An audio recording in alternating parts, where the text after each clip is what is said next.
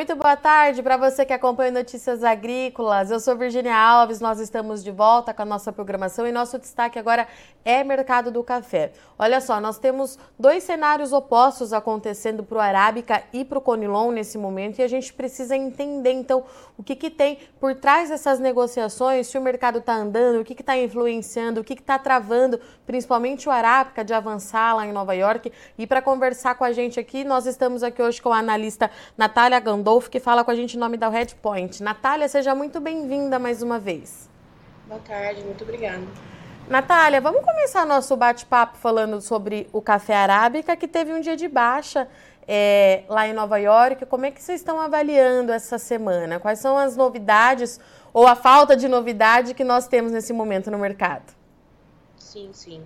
É, o arábica ele já está marcando há algumas semanas o menor nível de volatilidade desde outubro do ano passado, né?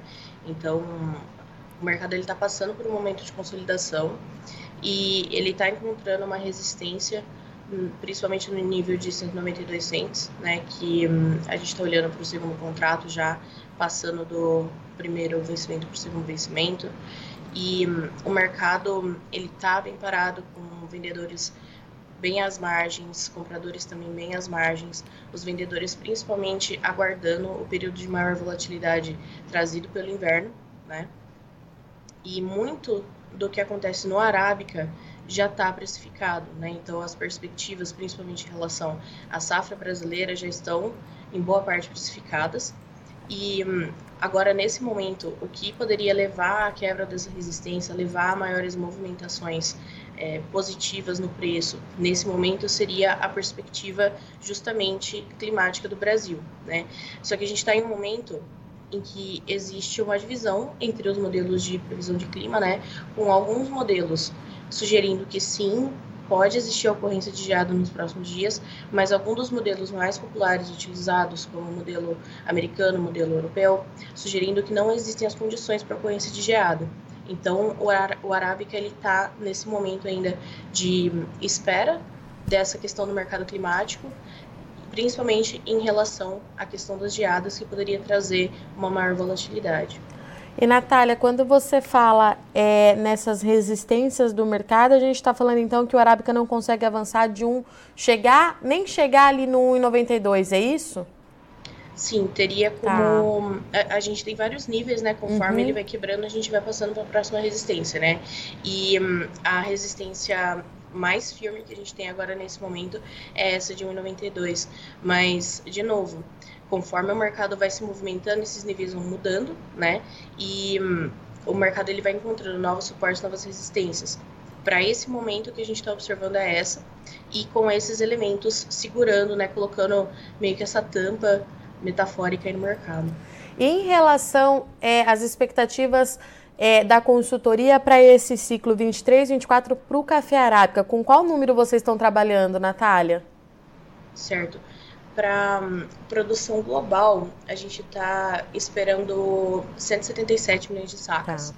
né, no ciclo 23, 24 e hum, uma demanda de 179 milhões de sacas, 179,8 milhões de sacas. Isso falando no volume global, né? E gerando um déficit de 2,6 no ciclo 23-24. Para o Arábica, especificamente, a gente está falando de uma produção de 100 milhões de sacas, uhum. com uma demanda de 97,39 milhões de sacas, gerando um superávit pequeno de 2,62 milhões de sacas. Mas aí também já em contraste com os dois anos de déficit que a gente teve, no 21-22 e no 22-23. Tá, em relação a essa safra do Brasil que está começando agora, é, Natália, a gente tem ouvido relatos dos produtores, pelo menos aqui para Notícias Agrícolas, de que é uma safra melhor do que foi os últimos anos, mas a gente ainda não tem a potência máxima de produção. Como que vocês estão avaliando? Um, 23, 24, de fato, é, a gente tem uma produção maior em relação ao 22, 23, né? Mas considerando todas as limitações que a gente teve no 21, 22 e no 22, 23, aí levando em consideração a seca, a geada, os tratos que precisaram, que precisaram ser feitos para um, garantir maior produtividade no, nos próximos anos. Tudo isso impactou, né? Então a gente não tem um ano de safra cheia, de penalidade completamente inversa no 23 24, mas a gente tem sim uma produção ligeiramente maior em relação ao 22 23. E o produtor, é, ele tem participado mais desse mercado, Natália? As, as últimas análises que eu vi, inclusive, o mercado estava bem travado por conta dessa dúvida, é, tanto a dúvida na oferta, mas também a dúvida com a demanda, por conta das questões de economia global. É, mas a pergunta é essa, né? O produtor, ele tem fechado o negócio ou realmente ele está mais resistente? Olha, o que a gente vê hoje é um mercado que está trabalhando bastante da mão para a boca né? Tanto do lado do produtor ainda bem receoso em, em vender no momento, né? É, procurando oportunidades pontuais de venda, quanto do lado da demanda, né? E na questão da demanda, a gente de novo tem quadros diferentes, né? É, se a gente olha por região, por exemplo, a gente tem os Estados Unidos com queda dos estoques, porém com queda das importações. Então, essa queda das importações, ela explica a queda dos estoques, né? E hum, na semana, nessa semana era aguardado o dado de abril para os estoques dos Estados Unidos que não foram divulgados, então isso traz ainda mais um, um ponto de incerteza no mercado, né? E quando a gente olha agora, por exemplo, para a União Europeia, a gente já vê um quadro completamente diferente. A gente vê estoques em queda, considerando dados até fevereiro, né? E a gente olha ah, os dados de importações e importações acima do, do, esperado. Então, uma demanda bem mais aquecida. Né?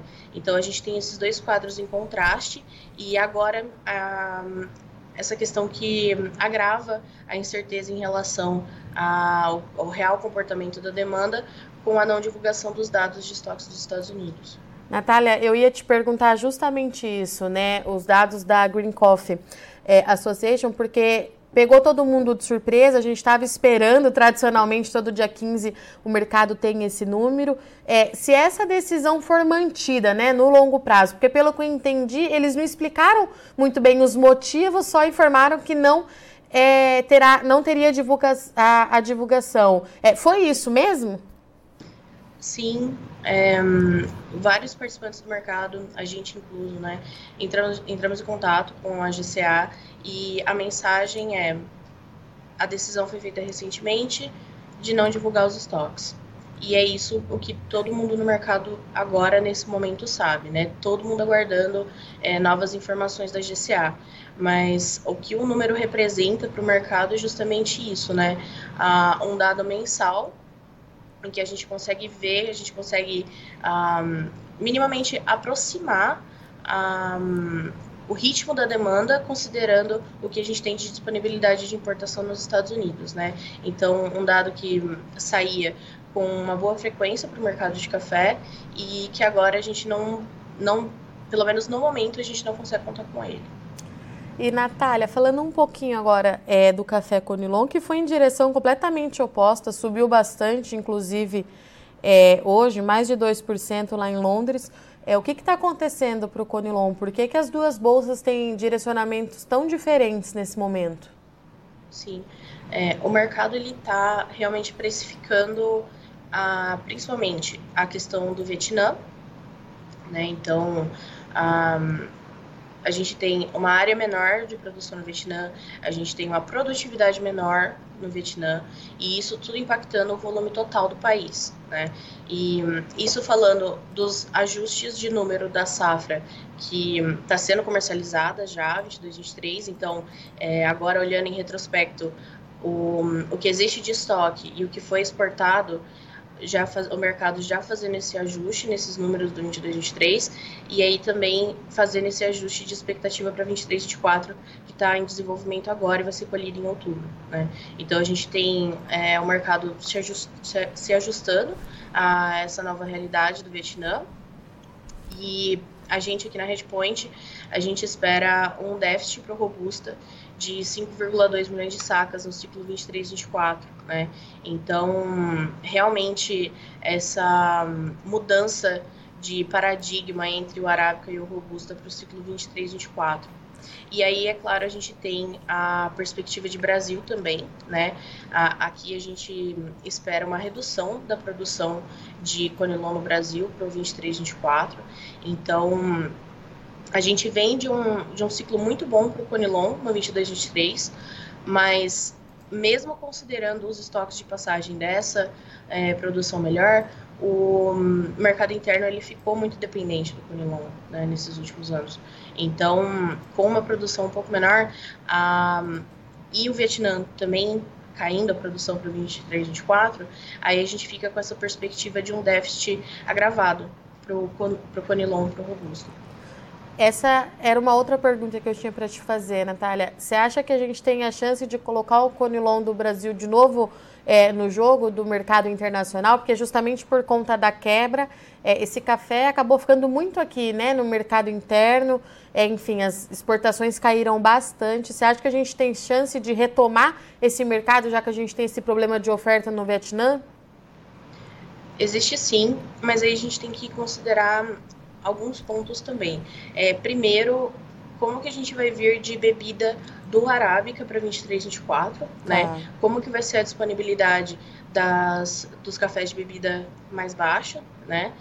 E hum, como que isso vai interagir com o Conilon internamente, né? E pensando já no spread entre esses cafés de bebida Rio Riada e o Conilon em si, e a dinâmica dos outros países que hum, tem a possibilidade de entrar no lugar do Vietnã. Então, é o que a gente olha hoje, né? Principalmente Indonésia, Uganda e outros países da África entrando, ah, suprindo essa, esse gap deixado pelo Vietnã e a, a Índia incluso também. Então, vai depender muito dessas duas dinâmicas, do spread interno, né, em relação aos cafés arábicos de bebida uh, rio riada, e a dinâmica desses outros países que podem entrar substituindo parcialmente o Vietnã, né? E esses países com exceção da Indonésia, eles têm o calendário de outubro. Então, a safra 23-24 também ainda está em desenvolvimento. Então, ah. por isso que ainda não é possível cravar né, se o aumento ou uma diminuição da produção desses países pode ou não é, ser uma boa alternativa ao Conelon do Vietnã, ao Robusto do Vietnã, mas é algo que definitivamente o mercado vai entrar em consideração e como o Brasil vai entrar no jogo em relação a essas duas dinâmicas, a interna e a externa. Natália, em relação a essa safra começando aqui no Brasil, é, pelo que a gente tem acompanhado, ainda com ritmo um pouco lento, é, por conta de maturação, enfim, quais são as informações que você tem aí de colheita?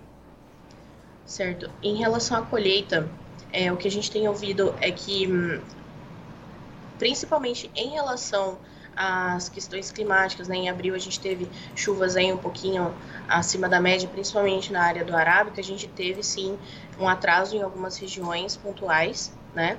E hum, agora a perspectiva para as próximas semanas é de um tempo mais seco, então a colheita deve pegar um pouquinho mais de ritmo, sim. Natália, diante de todo esse cenário, é, tem alguma estratégia que seja melhor o produtor é, adotar nesse momento? A gente sabe que ele está muito focado é, na colheita, mas não pode deixar de acompanhar essas variações, né? Sim, com toda certeza, né? É, o que a gente fala é que, independente do, do que pode acontecer principalmente em termos de coisas que hum, o produtor não tem controle sobre, né? Por exemplo, questão é, climática é algo que ninguém tem controle, né? Mas você pode se proteger já considerando que pode acontecer ou pode não acontecer uma geada. Então, você pode definitivamente agir, existem instrumentos para agir e se proteger independente do que vai acontecer, né? Mas ah, definitivamente nesse momento prestar bastante atenção na questão climática, na questão de geada, porque o El Niño ele traz temperaturas mais altas para o Brasil, né? Aí pegando dessa janela até o final do ano, mas ele ainda não está ativo. Então, a questão das geadas, ela é uma questão que ainda pode acontecer sim. Então, a gente tem a possibilidade de geadas no, na janela climática de inverno no Brasil. E aí depois a gente tem a questão do El Niño, principalmente no segundo semestre. Então prestar bastante atenção nessas duas nessas duas questões, porque aí sim a gente pode ver uma possibilidade de volatilidade maior e um momento de ação por parte do produtor. Muito bem. Natália, muito obrigada, viu, pela sua disponibilidade de vir conversar aqui com Notícias Agrícolas hoje. Eu já deixo o convite aberto. Sempre que tiver uma novidade aí nos seus relatórios, você é muito mais que bem-vinda aqui com a gente.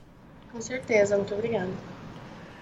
Portanto, então, estivemos aqui com a Natália Gandolfo, ela falou com a gente em nome da Redpoint, consultoria de mercado agrícola, que trouxe análise para o mercado de café. Então, como a Natália trouxe aqui para a gente, nós tivemos é, duas direções opostas no mercado hoje. Né? Falando em arábica, o café arábica encerrou com desvalorização caiu ali 75 pontos, negociado na casa de 1,86 lá na bolsa em Nova York. E de acordo com a Natália, sem muita novidade, o mercado agora não consegue avançar para a próxima resistência, que seria de 1,92. O que, que faria nesse momento o mercado avançar? Geada aqui no Brasil. A gente sabe é, que o inverno ainda nem chegou, mas daqui a pouquinho esse mercado ele se torna climático. Há ainda assim um risco de acontecer geada, como todos os anos. A Natália bem colocou aqui para gente que há a tendência de um El Ninho no segundo semestre, mas o El Ninho ele não está ativo ainda, de acordo com a Natália. Então isso pode favorecer a formação de geada. De novo, isso é questão de monitoramento. Nós não estamos falando aqui que vai acontecer a geada, mas Fato é que frio aqui no Brasil pode fazer o café arábica avançar lá em Nova York. Falando ainda de café arábica, nós tivemos ontem, é, no início dessa semana, na verdade, a informação que a GS, GSA, a Green Coffee Association, não vai mais divulgar os estoques de café verde nos Estados Unidos. Era um indicador importante no mercado, todo mundo esperava por esse número na segunda-feira, no último dia 15, e a GSA informou que isso não será mais disponibilizado ao mercado, fica mais difícil da gente entender essa dinâmica de demanda, consumo. Vale lembrar que a gente está falando do maior consumidor de café do mundo. Era um direcionador muito importante e está todo mundo tentando entender o porquê dessa decisão, em primeiro lugar, da GSA e como que a gente vai banalizar tudo isso agora. Então, o mercado por arábica segue ainda com bastante incerteza. A Natália trouxe aqui para a gente que é preciso que o produtor foque de fato na colheita, que está ganhando ritmo aqui no Brasil, mas não pode perder as oportunidades que possam vir a surgir, principalmente com a aproximação do inverno, tá certo? Agora vamos falar um pouquinho é, de Conilon. Conilon avançou lá em Londres, deixa eu ver, avançou mais de 70 dólares lá por tonelada no contrato referência, é bastante coisa e a preocupação é com a oferta de café Conilon. De acordo com a Natália e o que a gente vem observando aqui nos últimos dias, o Vietnã tem ofertado menos. Vale lembrar que o Vietnã é o maior produtor de café Conilon do mundo, então divulgou é, menos oferta. Na Indonésia há uma preocupação com excesso de chuva e a gente sabe que aqui no Brasil o cenário ele é positivo, mas a tendência é que a safra de conilon seja um pouquinho menor do que em comparação com o ano passado.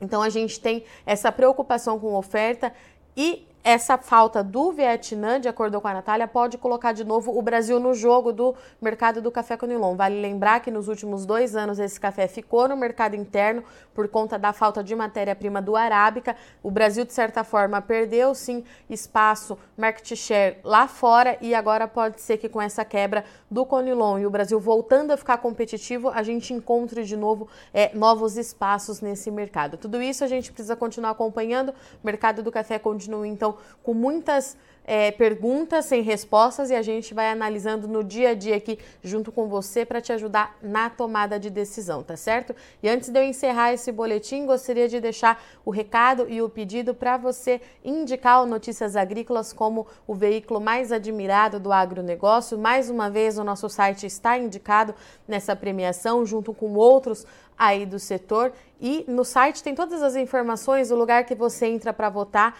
mas vale lembrar, a equipe de jornalismo do Notícias Agrícolas está entre é, os jornalistas mais admirados do setor, você consegue votar lá em todos os jornalistas. O site está indicado na categoria canal digital e site foram indicados em duas fomos indicados então em duas categorias e temos ainda duas indicações de dois podcasts aqui na casa, o Café em Prosa, que você que é do mercado do café já conhece bem, mas tem também a indicação do Conversa de Cerca, que é apresentado pela Carla Mendes, que é editora aqui do Notícias Agrícolas, tá certo? A gente conta muito com o seu voto em todas as categorias, principalmente na categoria canal digital e site, para a gente continuar aí fazendo o nosso trabalho que a gente faz de fato com muita dedicação e muita vontade para te ajudar em toda tomada de decisão, tá certo? Eu agradeço muito sua audiência e companhia, mas não sai daí que já já a gente está de volta.